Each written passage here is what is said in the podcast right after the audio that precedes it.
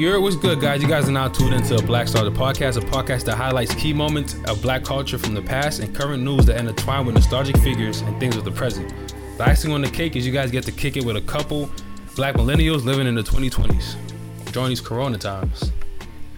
So this is like what, episode 3 of the quarantine vibes or whatever. This is 3, right? This is three or 4. Time has been flying, man. I thought this was gonna be over. It seems like it's still going on. Not anytime soon. My dad actually called me yesterday and told me he knows. He lives in New York. He knows like 7 or 8 people that have already died. That died? I thought you were about to say that got it. Nah, that died. And one of them is 39 years old. Damn. Yeah, that's crazy. Super young. You know, it's they're in New York. New York is a hotbed. They're saying that California might become a hotbed too. So, it's a tough time. It's a weird time. But it's a good time to not have any children. Say it again? It's a good time to not have any children. Facts. That's facts. That's 100% facts. But I'm wondering how come there haven't been any like celebrities that died that had it. You know what I mean? Not to say I want any to any of them to pass, but I feel like once and if that does happen, it's gonna become even super more real. Like for example, like you just saying your dad knows like what, 3 people that died from it. How many? 7 or 8. 7 or 8 people who got it.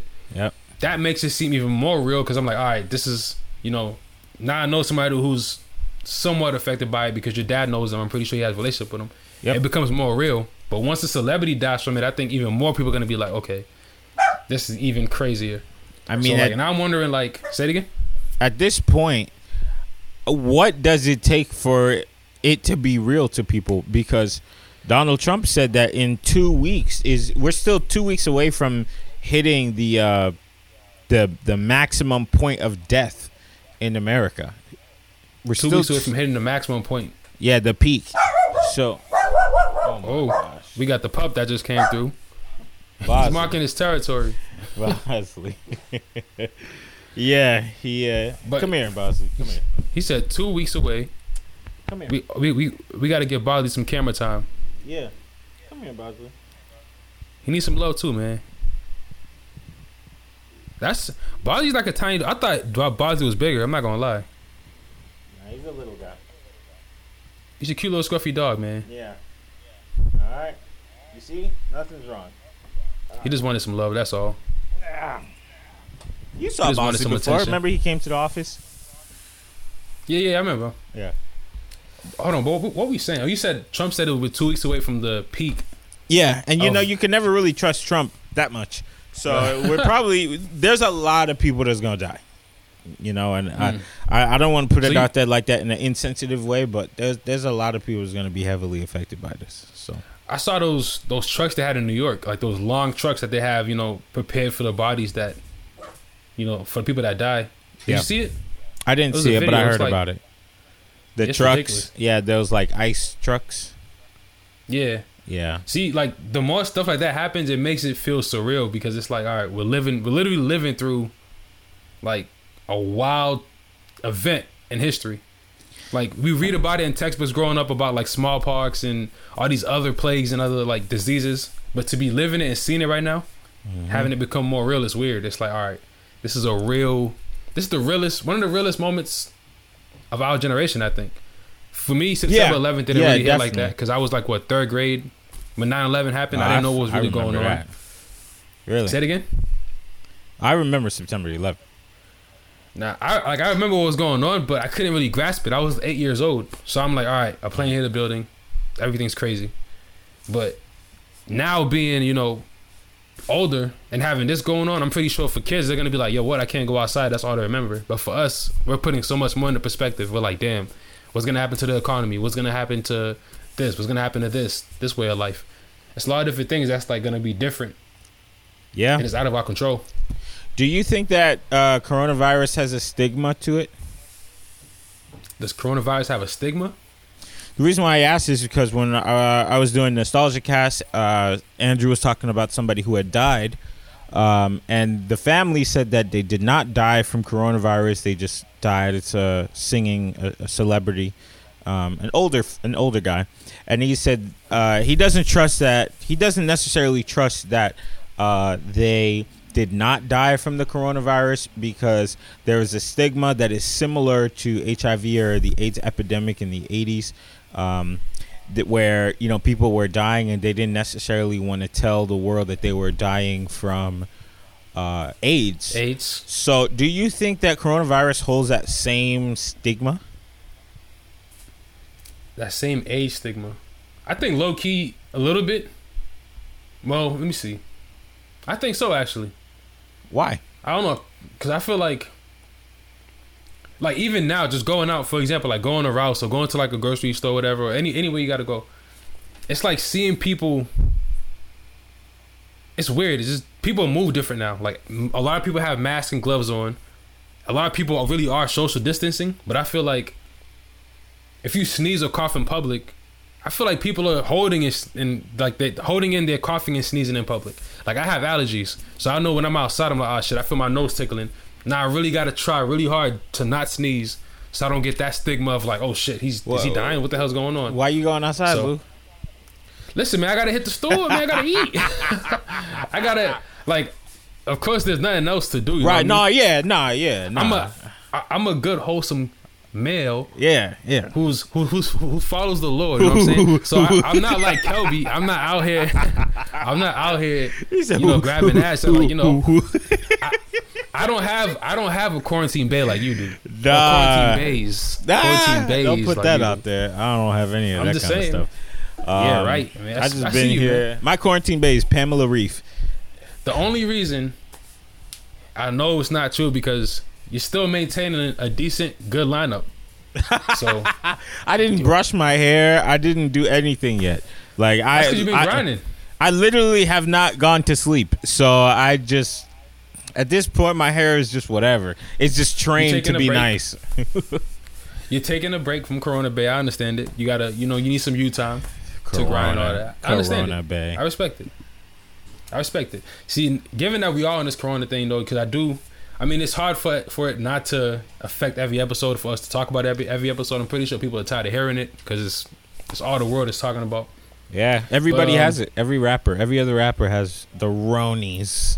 Rappers for real? Yeah, Slim Thug has it. That's the only one I heard was Slim Thug. Nah, Slim Thug has it. There's another one who had it. I'm forgetting who it was, but I know Kevin Durant has it. So do you think the world would care more if Drake had it? Like, if Drake came out, I was like, damn, I got the wrong. I think the world cares. I think the world cares, but the world also, it takes a lot for people to do their part. Because if something does not personally affect you, or it's not within your one or two realms of like your life, of your network, then it's just like, that's what's happening to other people, but right, it won't happen to me, you know. I mean, that's probably why it's gonna take for some people to go through. Is like they're gonna have to either know somebody or personally go through it themselves to be like, oh shit, let me take it serious. Yeah, 100%. It really is gonna take. It's gonna take, like they say for addicts, almost like you're not gonna want to help yourself until you hit rock bottom.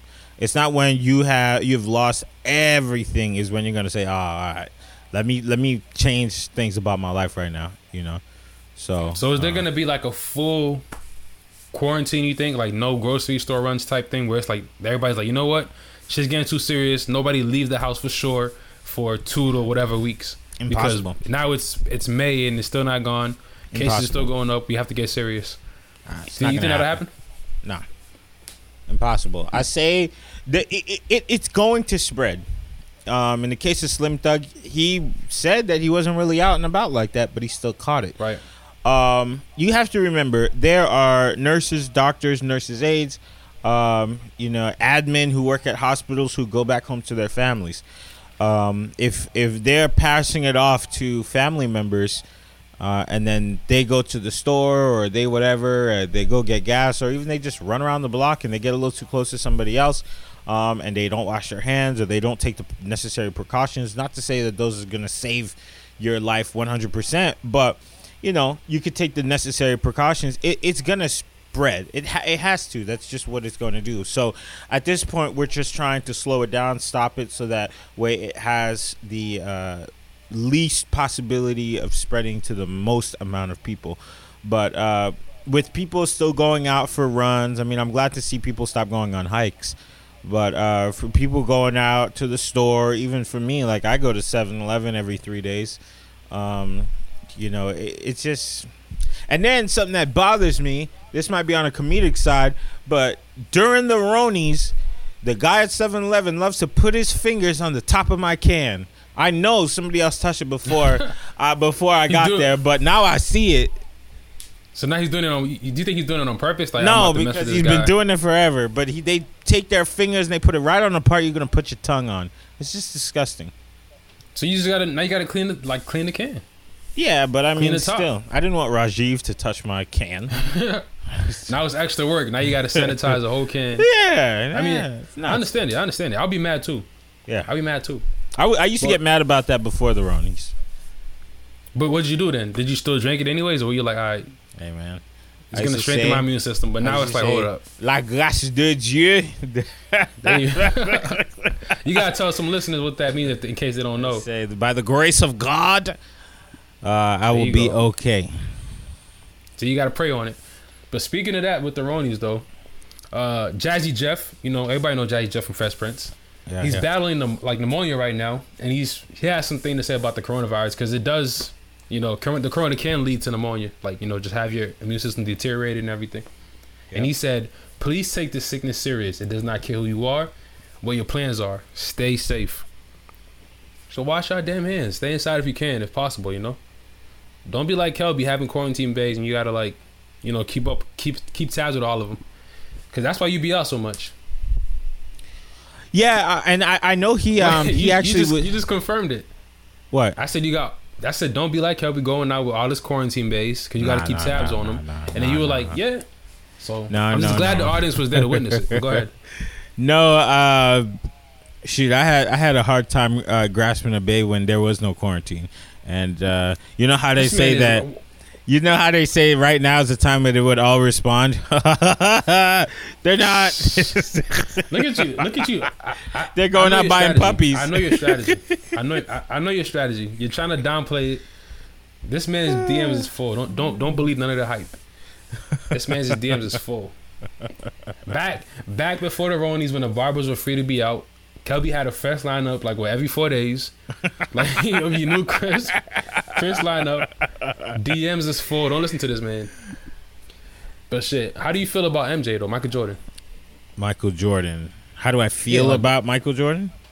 Yeah, just like anything you want to say about Michael Jordan, because that's like a good lead into.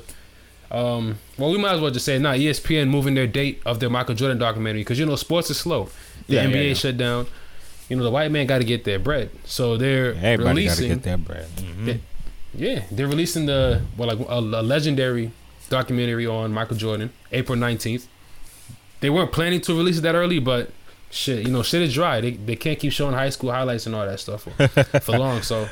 Well, I will say, I think this is going to make two, right? Isn't there one on Hulu? Of Michael Jordan? Yeah. It was like the reason why Michael Jordan had to end his career or something like that. Let me see. I'm gonna check it out. I think so. Yeah. What? Did it come out last year, 2019? I think it recently came out, or it was in a film festival or something like that. Yeah. I think I don't have any problems with Michael Jordan, me personally. When you're as successful as Michael Jordan, it's up to you to do whatever you want. It's up to you to live with whatever you decide to do. I know a lot of people went through that phase where at first they were like, oh, he invested in prisons, which he didn't. It was a different Michael Jordan. For real? Yeah, it was a different guy. And then he goes through the... whenever there's social issues, he's not somebody who's speaking up or he's publicly donating or any of that kind. He's not the leader, you know, that he was at least in the NBA, where, you know, he was leading his team to getting all 6 championships.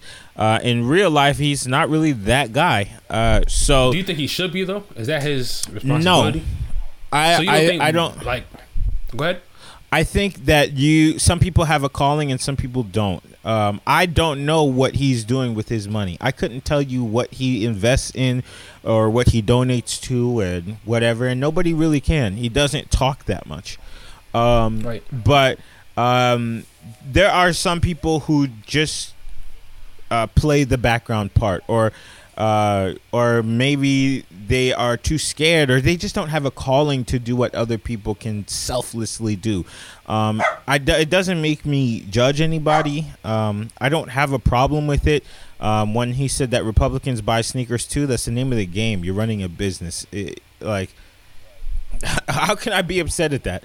You know. So at the end of the day, I just think that Michael Jordan gets a tough rap for just being a quiet dude who just lives his life. But I don't see anything wrong with that, because there are a lot of people who are trying to play the social justice warrior role, and they're not real warriors. They're just actors.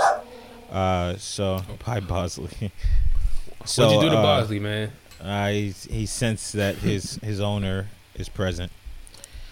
Got you. Yeah, so... yeah, you know, I guess I'd be interested in watching that. You don't sound too interested. You're like, I might watch it. Well, I'd be more interested in watching that more conspiracy one, like why did Michael Jordan have to leave the NBA? Again, I think like I was old enough to watch Michael Jordan play a little bit. I remember when he went to go play for the Washington Wizards. I think that was 2004.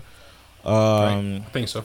I was old enough to kind of recognize Michael Jordan, but I'm also not the biggest basketball person. You know, I could watch basketball and enjoy it fine, but, you know, it doesn't do what football does for me. You know what I mean? So, yeah, you know, he's just like one of those guys to me. Like, that's cool. You made your money and spend it however way you want. See, I think for a lot of people, I mean, let me see. I always did like MJ, especially growing up. But I think for a lot of people, it's probably the same effect of the Mamba mentality that's driving them to be excited about this, because it's the first time you really get to see the behind the scenes of, you know, winning those 6 rings, of, you know, what was happening behind closed doors. What was he like? You know, because even when he was in the NBA, you really didn't get much of his life or his personality. It was kind of like, you know, he's a legend on the court. You know, you know what he does, but you don't get to see the behind the scenes. Yeah, especially like in this era, in that era where it was like before social media, so you don't really even know what's going on. Mm-hmm. The fact that they have footage from there and seeing like, okay, in this intense moment, what was he like? What was his mentality? What's the Jordan way? So I think that's what like is driving a whole lot of excitement, at least for me, to be like, okay, this is dope. Like we get it's not just here's about his life. He did this. He played in high school. He got rejected. Whatever, he did this. Went to North Carolina. We already know that stuff, but the stuff that I think is going to get into this documentary, I think it's going to be gritty. I think it's going to be like the real, you know, a real look at Jordan. Yeah. Instead of like the you know, figure one. Yeah, that's true. I mean, like you said, there was that point in time where people really didn't care what their favorite celebrities were like. They just liked them for their work. Today is a different story. You know, you as a person have to be as dope as you are as an athlete or a singer or a rapper or whatever. You know, you have to be the whole package. So to kind of get this story 20 years later or even 15 years later, it's going to be a treat for people who really love it, who love basketball, who loved Michael Jordan, and for people who love Kobe and love LeBron and never got the chance to really delve deep into one of the greats, if not the greatest. That's facts.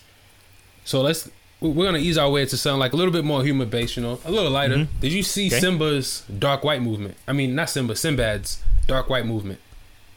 What? Yeah, he's speaking up for the dark whites. You know, their trials and tribulations. I'm questioning right now too, because I do want to send you the link so you can at least watch and hear it, or I might just play it out loud. But I'm wondering if we send a link, is it gonna pick up through the mic? You see how like these quarantine episodes are limiting us so much. Because if we were there in person, I could have just turned the screen, show it to you. But now I'm wondering, if I send you the link, is it going to be able to be like, is this going to play through your headphones, or is it going to be heard by... I mean, if I play it on my phone, I could put the microphone right here. That sounds good, too. Let me see. Because I already seen it, but I want you to at least watch it. But it's not... That's not anything that really needs to be watched. I think the juice is in the audio, but I'm still gonna send it anyways. Okay. Let me see. Hold on. What do you want me to send it through? We're gonna give like the listeners a live look at this. Say it again. You can just text it to me. I got you. So in the meantime, how do we keep the listeners occupied while I'm sending this to you? Well, how do you guys feel about Michael Jordan? You know, let us know. Is he the greatest of all time to you?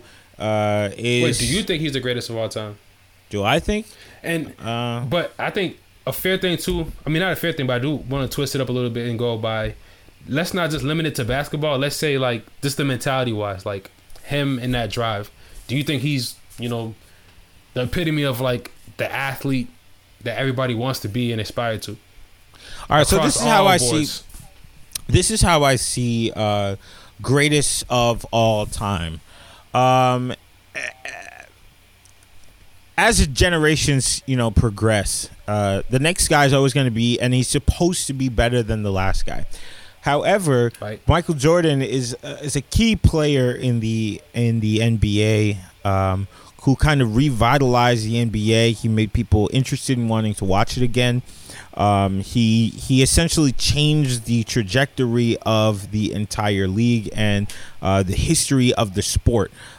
With that, 20-something years later, people are still talking about him. People are still reverting back to him as being the greatest of all time. And I think it's deeper than his talents. People are pulling back from everything that he used to do back then on the court, and they are innovating them so that it could be their own. But at the root of it, they're taking from him. Though the next guy might be better than him, as far as being a unique, genuine talent, somebody who I'm sure he looked up to other people, but he came in on his own steam and his own, unique work. I would probably say, yeah, you know, he probably does deserve that title of greatest of all time. I could understand why somebody would say that, even if at his prime. Could Kobe beat him? Could LeBron beat him? Probably, but they are pulling from Michael Jordan to be who they are. That's interesting, too. So, I mean, I think... Wait, so you're limiting it to basketball, right? I'm limiting it to basketball and the brand of basketball, yes. Okay. I'm wondering, because like a lot of people, even...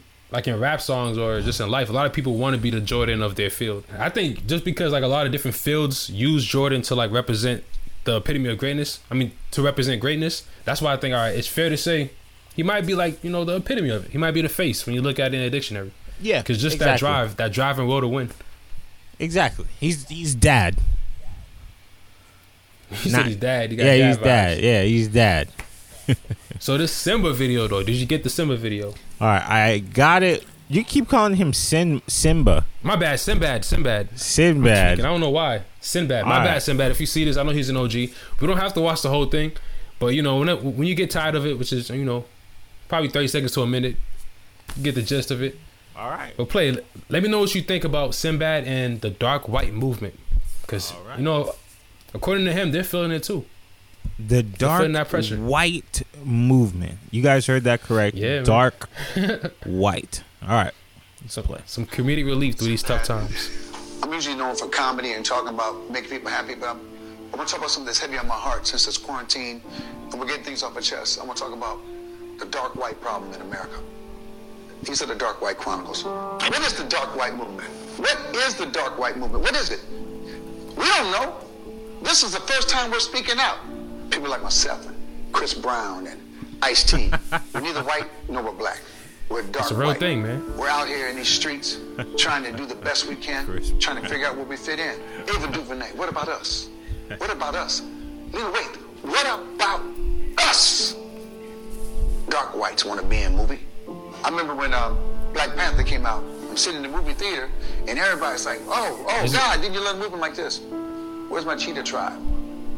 Where's the people look like me, man? We don't just want to play the game. It sounds like a real struggle, man. You know what? That's funny. It sounds like a real struggle. The dark white movement. So what you think about the dark white movement, man? I know we just gave like a little brief experience of it, but what do you think about the dark white movement? Do you stand with them?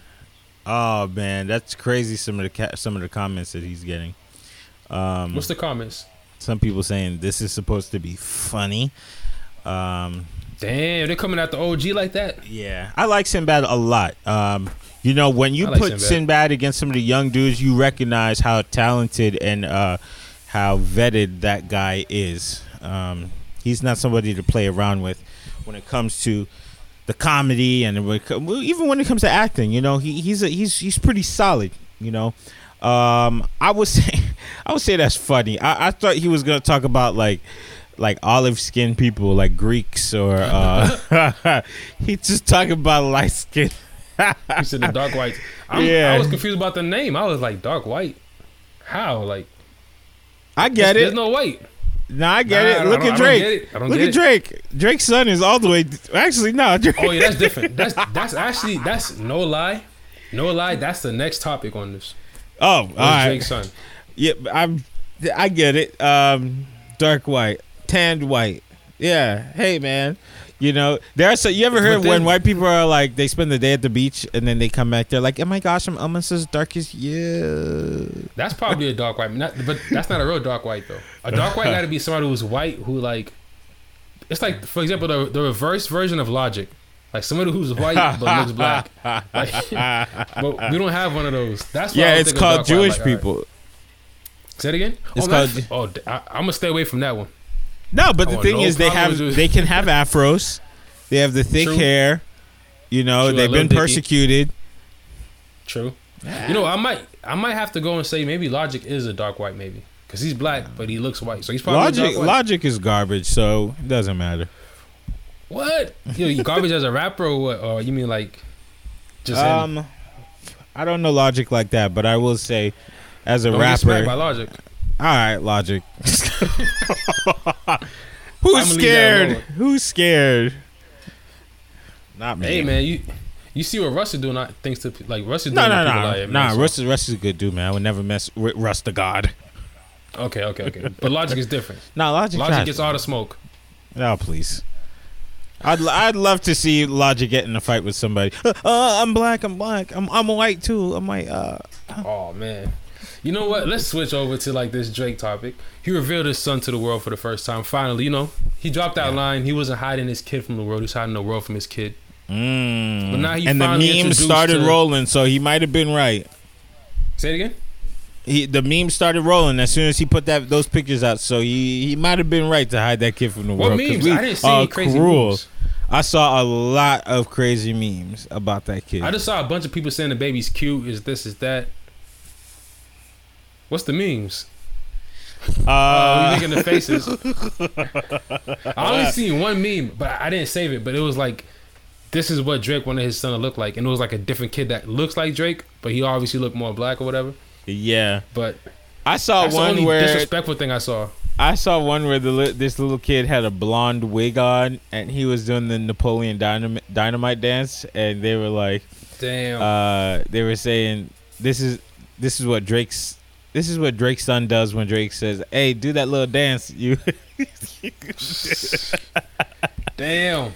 I did not expect that. I did not expect the world to. But then again, it is the internet, and the internet has no remorse. It is Drake, and it was a big deal that you know he was hiding the kid. He's posting pictures of the kid's birthday party and all this stuff, and not showing his face. I used to go on Sophie's Instagram. She's not posting the kid's face, making them look all cinematic whenever she was posting it. So I get it. You know, it's been a secret for the past 2 years. So, yeah. That's crazy that people really care about this. This is wild. Like, I don't think anybody cares about this. Say it again? I don't think anybody cares about this. It really is just coming from that beef. Yeah, people are bored. We're all interested in celebrity life. He posted it. The girls are going to say, "Oh my gosh, that's so cute." The guys are going to say, "Get a paternity check." And then we keep it pushing. That's it. Yeah, nothing to it.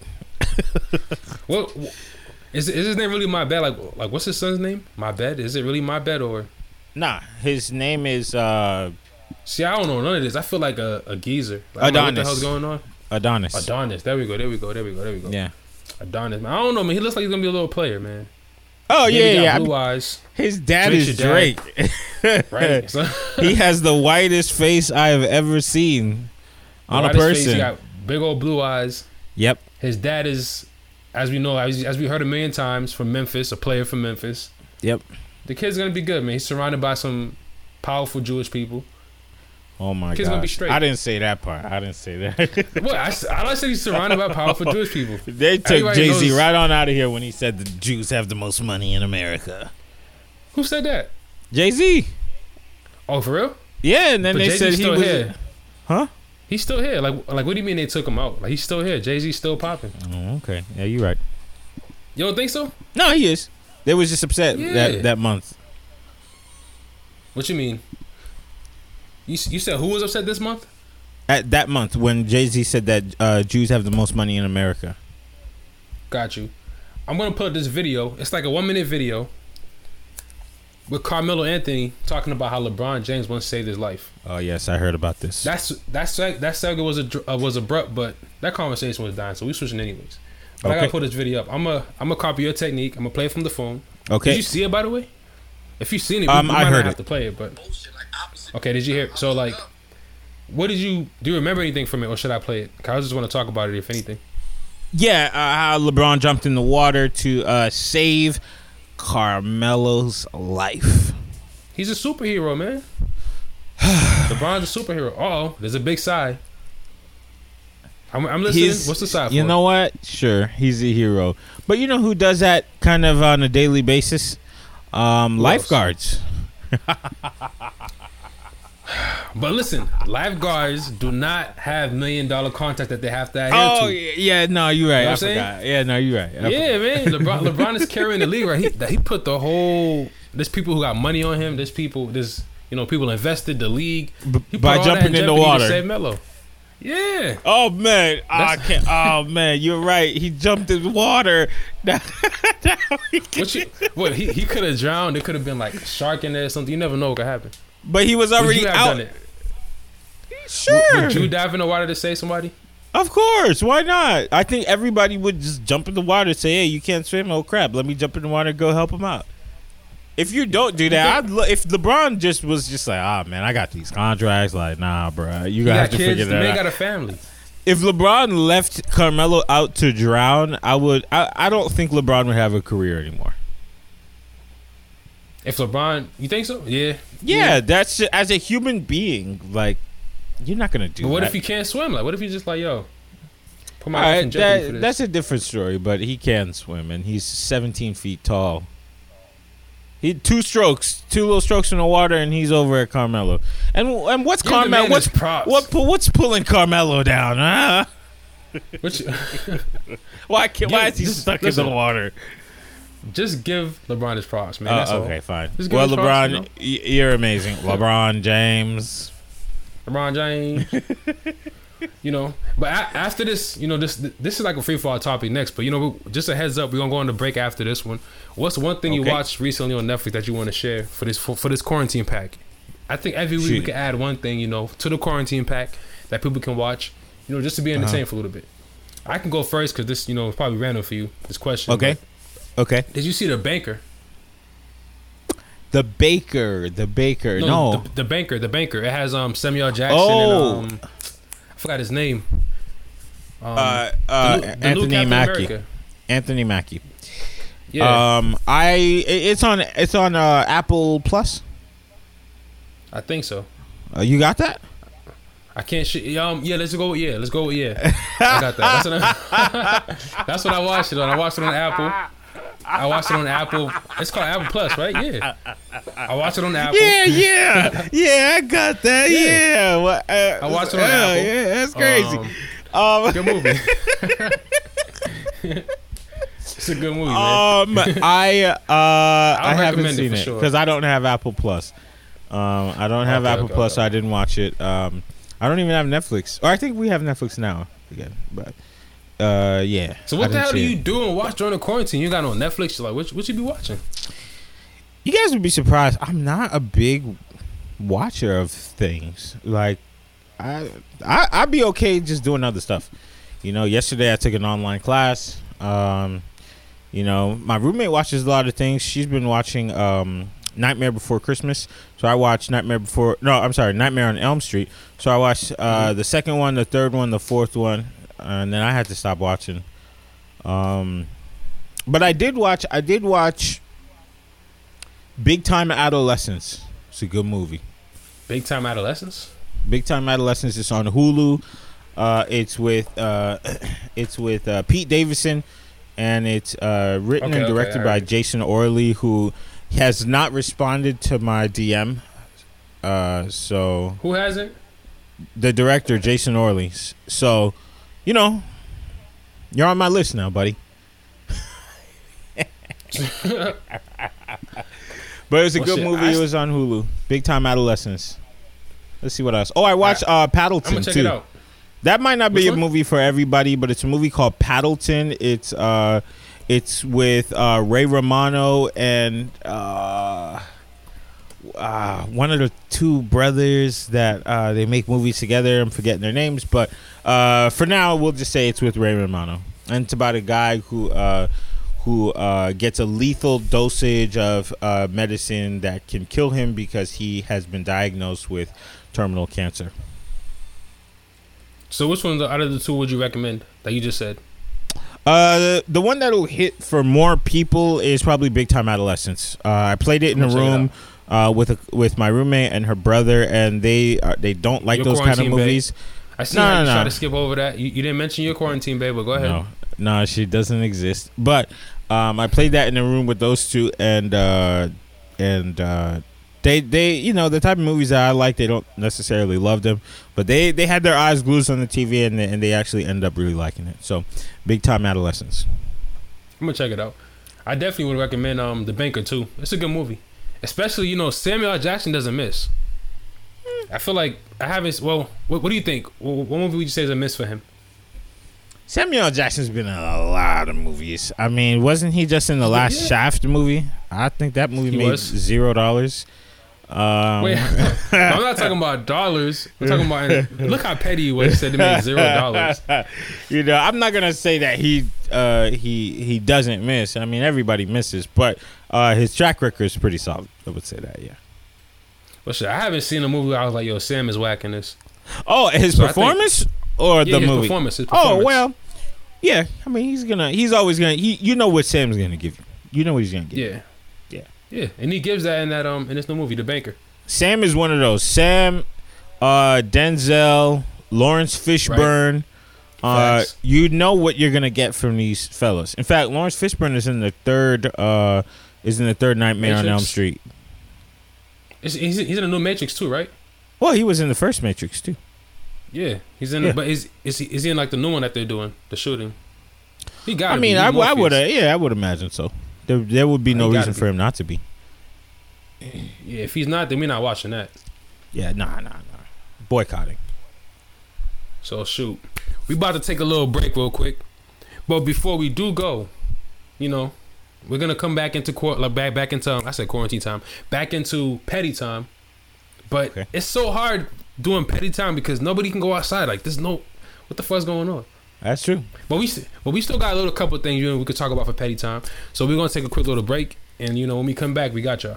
All right, guys. Welcome back. We're, you know, as promised, we're back here with petty time. Did you hear the new Party Next Door project? I didn't know that's what we were going to talk about, but I'm ready for it. I sure did hear it. I sure did hear it. I want to hear your opinion first. About the whole thing or about the Savage track? Let's start with the whole thing first. Let me see the whole thing. I liked it. I mean, he had some solid tracks on there. I don't know, maybe I fell off the party bandwagon, but I feel like when he like his earlier stuff, like I feel like I was hooked a whole lot deeper into it than now. Not maybe I gotta listen over again, but when I was listening to this, I was like, all right, cool. There's some, you know, let me see it. I'm gonna look at my Spotify. I'll probably say like 4 tracks made it to like my saved playlist or whatever. 4 tracks made it to like my saved playlist. I wouldn't say I was like, you know, crazy blown away, but it's a cool Party Next Door project. He's talented. There's nothing. I don't expect anything less than that from Party. But go ahead. Mine is pretty stable. It's pretty clean. I don't have like any polarizing views or perspectives on it. But let me see. I would say, if anything, my favorite song on it. Let me see. Which one did I save it first? I like PGT. Of course, I like the Savage Anthem, for sure. I like Believe It, Another Day, and The News.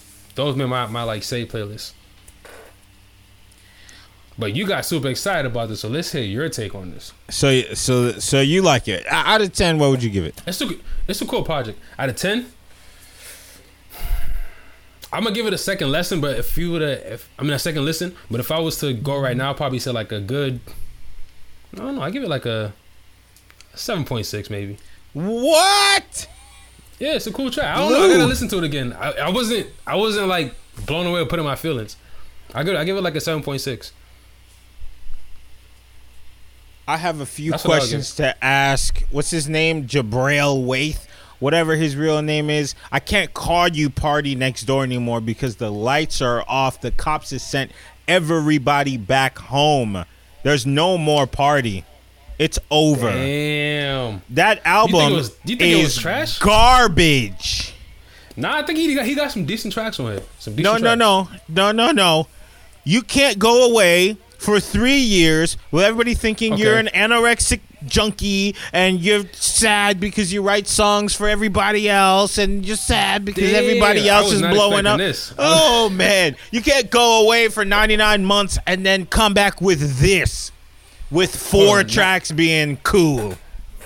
Now I got to go look at his IG because this whole anorexic thing, writing songs for you don't remember people. You don't remember that when everybody was saying, "What? Why is Party Next Door so small?" And then he had to come out and say, like, pretty much, "Mind your business. I've been working out, getting ready to get on the stage, buddy." Right?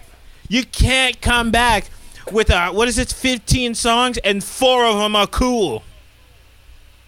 Damn, and I'm using cool light. This is garbage. It's trash. What songs did you like off the project? I like Savage Anthem. I think everybody liked that song. Why he didn't give us 5 of those, I don't know.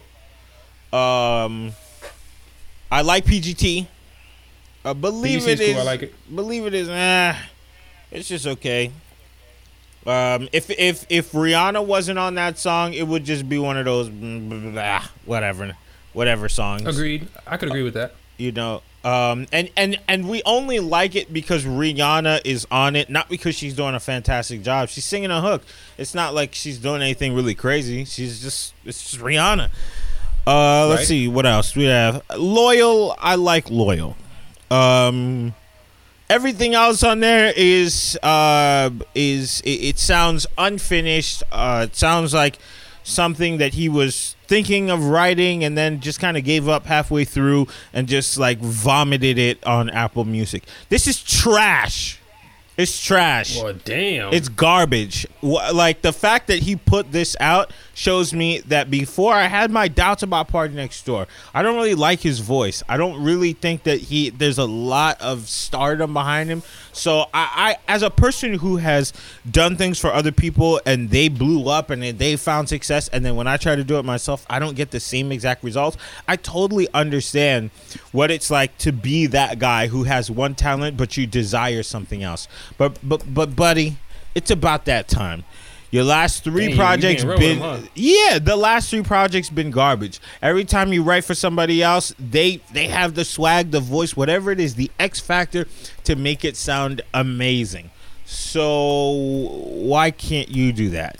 There are party songs that I actually really like, but most of them are featuring other artists that somehow they managed to make the song really likable. But this sounds lazy. It sounds like garbage. It sounds like trash, and it sounds like something that you don't need to sit around for 3 years waiting for. Take it back. I don't want it. Damn, I was not expecting that hot take on Party Next Door at all. Yeah, it's bad. So basically, you're saying he needs to stay in the OVO sweatshop. Yeah, penning things for Drake. Collect a check. Writing. Damn. This isn't it. This isn't the career for you, buddy. I understand what he was trying to do. Uzi did it too with the whole I'm gonna wait a long time and disappear and all stuff. Now you have all this anticipation for when you come back. This was your moment to capitalize on that. I can give this project a 3 out of 10, and that's just me being kind because a couple of the songs sound fine. Nah, man, I don't know, man. I think you still gotta give him some respect because I feel like he grown too. Like that was one thing about like in the past they used to say about Party was. His voice, he can't sing X, Y, and Z. I feel like he kind of elevated his skills up a little bit. He's doing like little runs and riffs in the songs and stuff. He sounds good. He sounds better than before. Little runs and riffs. In 3 years, he comes back with little runs and riffs. So let me ask you this then: if he wasn't gone for 3 years or whatever, and this came out, let's say last year or whatever, or 2 years ago, would you still give it a 3 out of 10 if you wasn't absent for 3 years? But I would probably give it a 3 out of 10, but I wouldn't be upset about it because now we've seen the progressive decline of Party Next Door. He's not a song maker, at least not when it comes to making his own music. It's just not good. The last couple projects have proved that if he doesn't have somebody in his corner like a Drake or a Rihanna, or even the song that he did with Magic Jordan, that's a really, really good song. It's almost like if he doesn't partner up with somebody, he's not coming out with the hits. And this just proves it. Listening to these songs with beats that kind of sound half made, half done, lazy, sloppy. Just it doesn't sound good. It's not appealing. Shut the lights, man. The party's over. Go home. Damn. Take another 3 years. See, well, shit. I was not expecting this turn because only reason, I brought up Party because his song "Savage." A lot of people are saying it's about Kehlani. Good song. And it's good song. You said what happened? Good song. It's a good song. Yeah. But do you know the line from that song that kind of sparked? Basically, Kehlani was found with a burner account because she's responding to a tweet. Mm-hmm. So in the song, Party said, "I broke her off in the living room. There's a smell in the living room." So he's kind of alluding to the kitty cat stinks. He didn't say who, but since everybody's like this song's about Kehlani, everybody's kind of being like, "Oh snap, he's saying Kalani's box stinks or whatever." Wait, what is the line? The line in the song? Yeah, what is it? He said, "I broke her off in the living room. There's a smell in the living room." So because everybody kind of pieced two and two together, be like, yo, the song's about Kehlani. Maybe the whole thing's not about her, but she had a burner account and went on Twitter to respond to those allegations.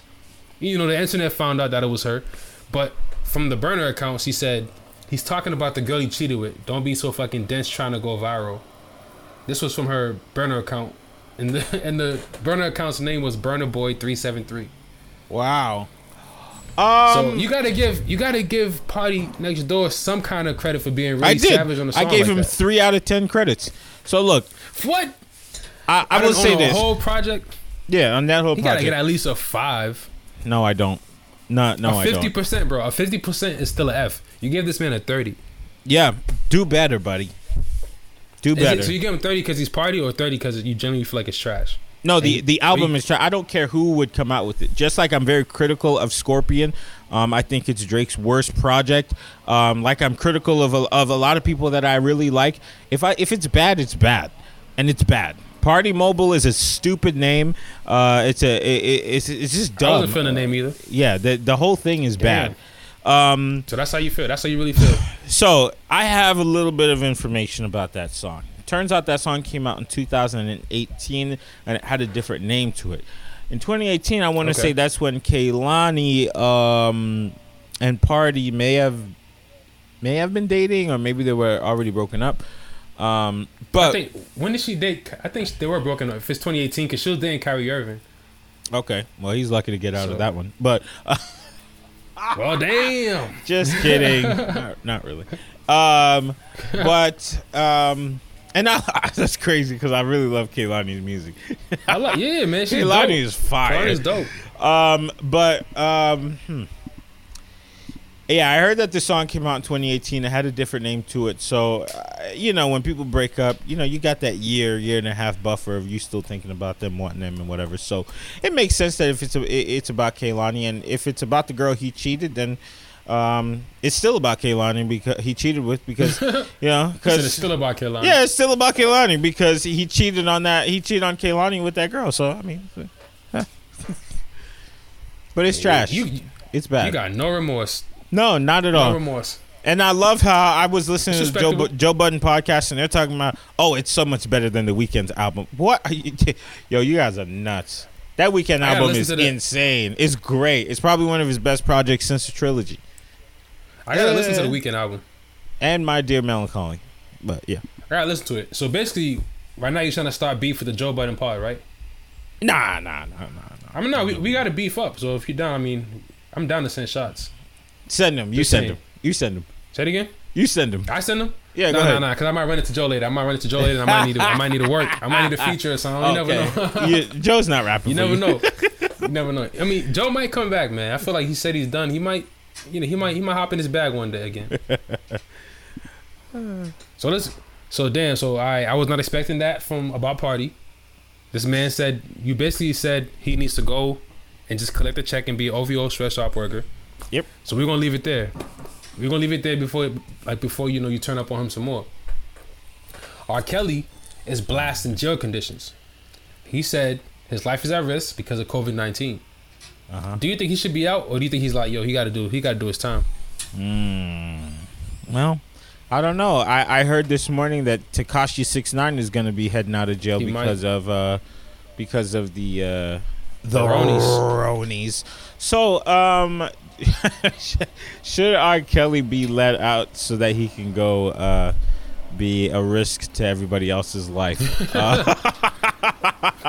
If anything, this is probably, I don't think he's gonna do it in this moment, because this is probably the only thing that would have stopped his antics, because everybody's trying to, you know, have social distancing and shit. I don't think he's right now is the time to go be a creep. Man.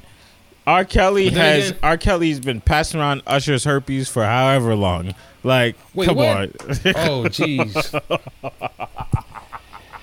Oh man. This is there's a girl suing him right now saying Usher that. Get into this. Nah, Usher's that guy. No, come on. No, but what did they say? I don't think that the coronavirus would stop them. I have actually recently spoken to a few of my friends in jail and in prison. They say that they are social distancing, but it's all kind of a play because once they get into the lunchroom, they put everybody into the same room. They eat together, and then they start social distancing again. So I guess I get it. But what are you gonna do? Free all the criminals? Like, I don't know. You know, R. Kelly, you're gonna just have to stay in there. I don't know what to tell you. You did the crime. You got to stay in there, pal. Yeah, man. If Bill Cosby's still in jail, then yeah. When is Cosby getting out? He got 3 to 10 years. Year, right? Is he getting out this year or something? 3 to 10 years. He got 3 to 10 years. So, and nobody's yet to define the. Is it going to be 3? Is it going to be 5? Is it going to be 10? We don't really know. Every time I read, it just says 3 to 10 years. So he's assuming he's going to get all 10. I mean, you got to. It's probably at the whim of somebody else. Whenever they feel like it, like, yeah, let him out. He's good. Yep. So we know you don't care about Waffle House, but Waffle House is closing 365 of their locations. This is crazy. Closed for good or what? I don't think it's closed for good, but let me see. It's closing 365 across the country. I don't think they're closing for good. Yeah. No, I don't think they're closing for good. But it is sad to see them close, but we don't have any out here in LA, so I'm not really feeling too bad about it. But if we did, I'll feel bad, because I would definitely order some takeout. Well, that goes back to people caring about things that only directly affect them. Look, it is sad news. I feel very, very, very bad about businesses that are so even heavily if you don't impacted. Care about them.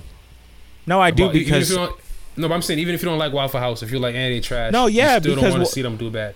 Waffle House is not sustained by their food; they're sustained by their people.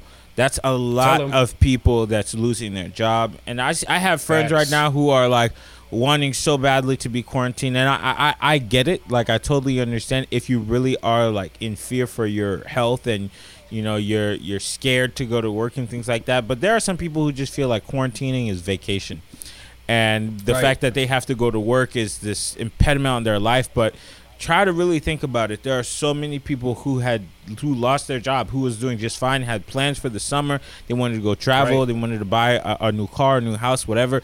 And then all of a sudden, boom, their means and their source of income just disappears in 24 hours or a week or something like that. So and now they're thinking about survival. 100%. And I feel bad for the people who work at Waffle House, because ain't no millionaires working at Waffle House. These are people who are all, you know, stacking their checks and doing the best that they could do.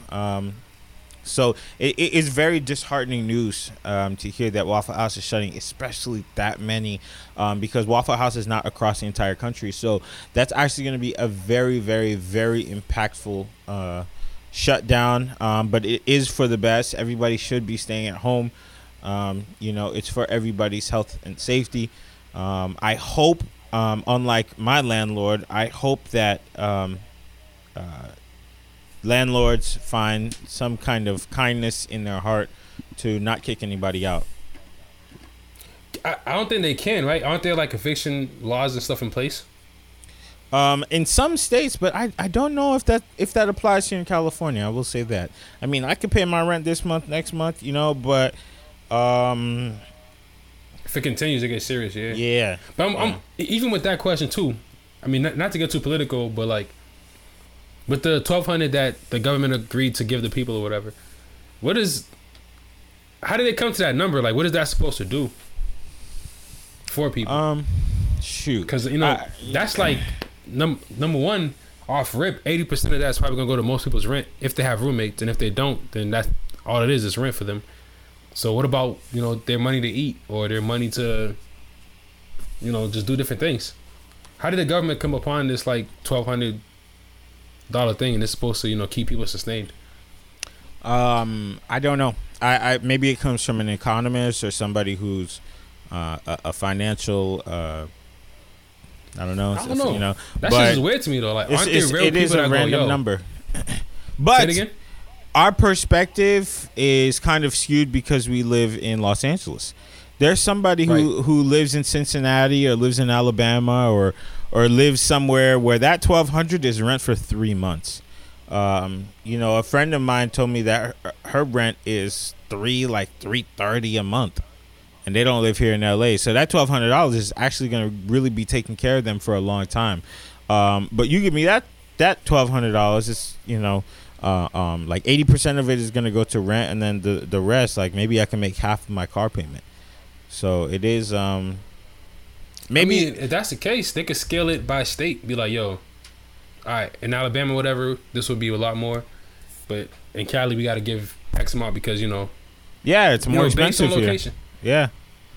Yeah, I don't know, man. It's a real scary time to be in. I hope that landlords are not playing that game of like, hey, you ain't got to get on out of here, because that is just going to lead to another ginormous problem. Like, we got to take care of each other. You know, as much as I'm a business person, at the end of the day, businesses are run by people. And we've come to realize now that most of these businesses operate as people. They live check to check. They can't afford to go 4 or 5 days without making any money, or it's closing season. So I understand why the landlord would still need their money. Chances are they owe the bank. The bank ain't playing games right now on their mortgage or on their loan or whatever. I get it. You know, it's a chain, and I can't be totally upset at the landlord for saying, yo, I need my money, because somebody else is coming down their neck saying, yo, I need my money. So, you know, with everybody knowing that and having that knowledge of saying, like, it's not just people being greedy. Like, it doesn't just stop at the landlord, you know. Just think about it as a bigger picture. It doesn't make it easier, but it makes it a little bit more lighthearted to understand that there's not an agenda against you, but it's just the times that we're living in right now. Big facts. Man, this man's a great speaker. That was well put. I respect it. I do what I can, Lou. All right, so like as we wind down this podcast a little bit, we're transitioning to the kickback segment, which is something that, you know, we used to, you know, peacefully and smoothly transition to an end. what's something that you wish you could bring back that's, you know, something nostalgic for you, whether it's food, a moment, an item, you know, a place that you went to when you were younger? What's one thing you wish you could bring back? Especially during these quarantine times. I know for me, like, I mean, I'll go first and let you like think about it if anything. I know for me, this is probably gonna go against social distancing, but I miss playing video games with like friends and family, like in person. Yeah. Like having an N64 and being like, yo, come over, because me and my uncle lived like 3 houses down. Mm-hmm. So he would bring his physical N64 over, mm-hmm, and the controller, and we'd just sit and play. That's one thing I miss for sure. And that's probably due to the social distancing and quarantine that we have to go through right now, you know? Mm. Because it's like, it's less personal. We're not interacting with people as much. So for me, it's probably those moments of like, all right, physically bringing your game system, whether it's a PS1, PS2, N64, whatever, and, you know, playing with them there in person. Yeah, that's something that, dang, that's nuts. Because even nowadays, that it almost seems like without the quarantine, that's not even something that happens anymore. You know, sit at home, play on your PlayStation, I'll play on mine, and we'll have a good time. So. Yeah, you're right. Throw the headset on. That's a good one. Communicate that way. What do I miss? Shoot, I miss gas being $1. wait, isn't it $1 now? I could have sworn I seen some shit like that. It's like $1 now, right? Nah. Well, it is in some parts of the country. Here in LA, it's still almost $3, like $2.89, and we're like, yeah. But in Florida, my aunt posted that her gas was like $1.74, something like that. I was like, man, yeah, delete this post, man. Get this out of here. But that's all right. So what are people gonna do? Get the gas and freeze it? Because there's nowhere to go now. Like what? Gas is low as hell, yeah. But like, make it lower. Make it lower. But for what though? Like, nobody's going anywhere. Like, people are still going places. I'm about to go somewhere. Yeah, but is it gonna be worth like being happy over the gas prices now? Because it's like, all right, nah. It would mean a lot much more. Like it would mean much more if it happened like 3 weeks, if the gas was this low like 3 weeks ago, when you have places to go, people to see, and all that. Like when we went to Vegas, I would love for gas to have been $1.90. Yeah, I'd have stayed in Vegas longer for no good reason. Let's just drive around for no reason. Bring gas. Yeah, sit in the parking lot. Let the air just pump. Yeah. Just you're gonna air condition Vegas for your car. Yeah, I'm here for it. You got money to blow. Not anymore. Thanks to the Ronies, man. Oh, shit got real quick. Yeah. Alright, we're gonna ease into like the shout outs. Any shout outs you wanna give? Shoot, man. Shout out to everybody who everybody who's figuring it out. All the hustlers. You know, I know what I'm doing, you know, so that the listeners understand why I speak the way that I'm speaking today. You know, just like so many people lost their jobs. I'm one of them. Mm-hmm. But it's important to realize a couple of things. Number one, you got to stay calm. You know, if you start freaking out, you make poor decisions. Right. So a sound mind will offer you the opportunity to be prepared for whatever it is that's coming up. The way I'm spending my time right now, I'm fixing up my website. I'm learning a new skill. I'm learning a new talent. I'm taking classes online. To try and figure out how can I come out of this quarantine a better person, a more valuable person, because once these business doors open, there's going to be a lot of positions that need to get filled. People who have lost their jobs and had already started searching and got hired somewhere else. Not all the jobs are going to have the same employees coming right on back. So, you know, take the time to not only sit on Netflix or just to watch stuff, like try to do your best to better yourself. It's super important. So with that being said, shout out to everybody who's still hustling from home. It may not mean selling anything, but it's also just growing yourself as a person. There you go. That's dope. I think for me, I want to shout out definitely Nipsey Hustle, especially because, you know, yesterday made a year since his like passing. So I definitely want to shout out Nip. Especially, and also seeing like how big of an impact that he had, like on California, on LA, in the world, mm-hmm, as a whole. So definitely want to give a shout out to Nip for sure. Mm-hmm. And I can't believe a year went by. The flashback. Say it again. I said I can't believe a year went by so slowly, almost so fast. It felt fast to me. It went by fast, but also kind of slow because so much has happened since since he passed away. You know, it's Nipsey and it's Kobe. It's Pop Smoke. It's Pop Smoke. It's Australian fires. It's a lot of things that's happened. It's coronavirus. So many things. So it feels like though we got to the 1 year point pretty quickly, it almost feels like that happened 5 years ago. Yeah, that's deep. That's fucking wild. I did forget to do the flashbacks of what happened today on this day. 26 years ago, Sister Sister aired for the first time. Oh, man. A classic show. Those are some dark white girls I really liked. Wait, you said that what? There's some dark white girls I really liked.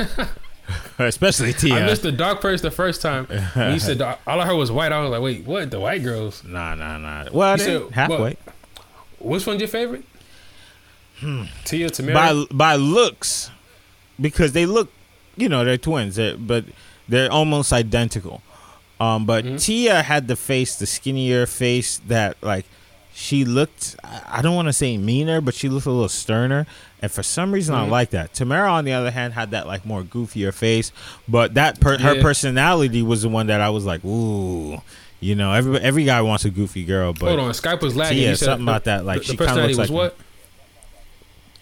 Her personality, she was kind of goofy. Okay, yeah. You know, so every guy kind of wants a goofy type of girl, you know, somebody who doesn't take things too seriously. But Tia had this kind of like lioness thing about her that I really liked. Shit, I respect it. So we're going to have to let the followers go now and hand our business on these quarantine lifestyle. You know, we still staying busy. And like Kelby said, still hustling, trying to better ourselves through it. Facts. So, I mean, we should definitely end on that note, on all the positivity, you know, just to, you know, it is, like, times are getting pretty weird. Everything was sweet, like, 3 weeks ago. Now things are looking pretty grim, but definitely keep your head up because it's going to end eventually, and when it does end, you want to be prepared. I think that's one mistake a lot of people are making is, like, being like, oh, this is a vacation. This is, you know, quarantine. We're chilling inside and binge watching. So I try to stay away from that, and even like you said, you're trying to stay away from that, keep that hustler mentality. Mm-hmm. So, for sure. With that, we do want to sign out. This was Blackstalgia. If you like it, be sure to subscribe to the podcast and listen to it wherever you find it. You know, Spotify, Apple Music, anywhere else podcasts are found. Be sure to follow Nostalgia on Facebook. Follow Nostalgia on Instagram. Become a supporter on Facebook if if you got a couple extra dollars to spare. Become a supporter. Get some bonus content. And anything you want to add? Guys, remember, normally in life, more is better. But in this situation, don't be like Lou. Have just one quarantine bay. All right, just one. What? That's it. What? I'm not even gonna address that. We're gonna end it right there. You know, do you want to give like any handles, anything you want to give, or you just want to? Sure. You guys, follow me on Instagram at KAJSLARE and the number 4, same as on Twitter. My company, KKO Productions, is putting out a new show called Top 3. It's a show about entrepreneurship. The first episode came out a couple days ago. It's me talking about entrepreneur. It's on Facebook Watch. You can also watch it on YouTube. You know, in the show, it's just me talking, answering a couple questions as an entrepreneur. Myself, I started my own production company in 2012. I went back to school and got my MBA in 2018 and graduated in 2019. So I have a little bit of experience. I'm not a business guru or anything like that, but I do have the opportunity to speak from experience. A couple of things that I've learned, a couple of things that I'm learning right now, and some things that I'm struggling with. On the entrepreneur end, and we keep it truthful and honest, and it's called Top 3. What's the YouTube page though? It's Kelby KO Productions. Kelby KO Productions. It's all one word. Is it like KELB? Yeah. Space Kelby space KO space Productions. Got you. All so right. They gotta go check that out, man. Yep. Shit. And with that, that's Blackstalgia. Later.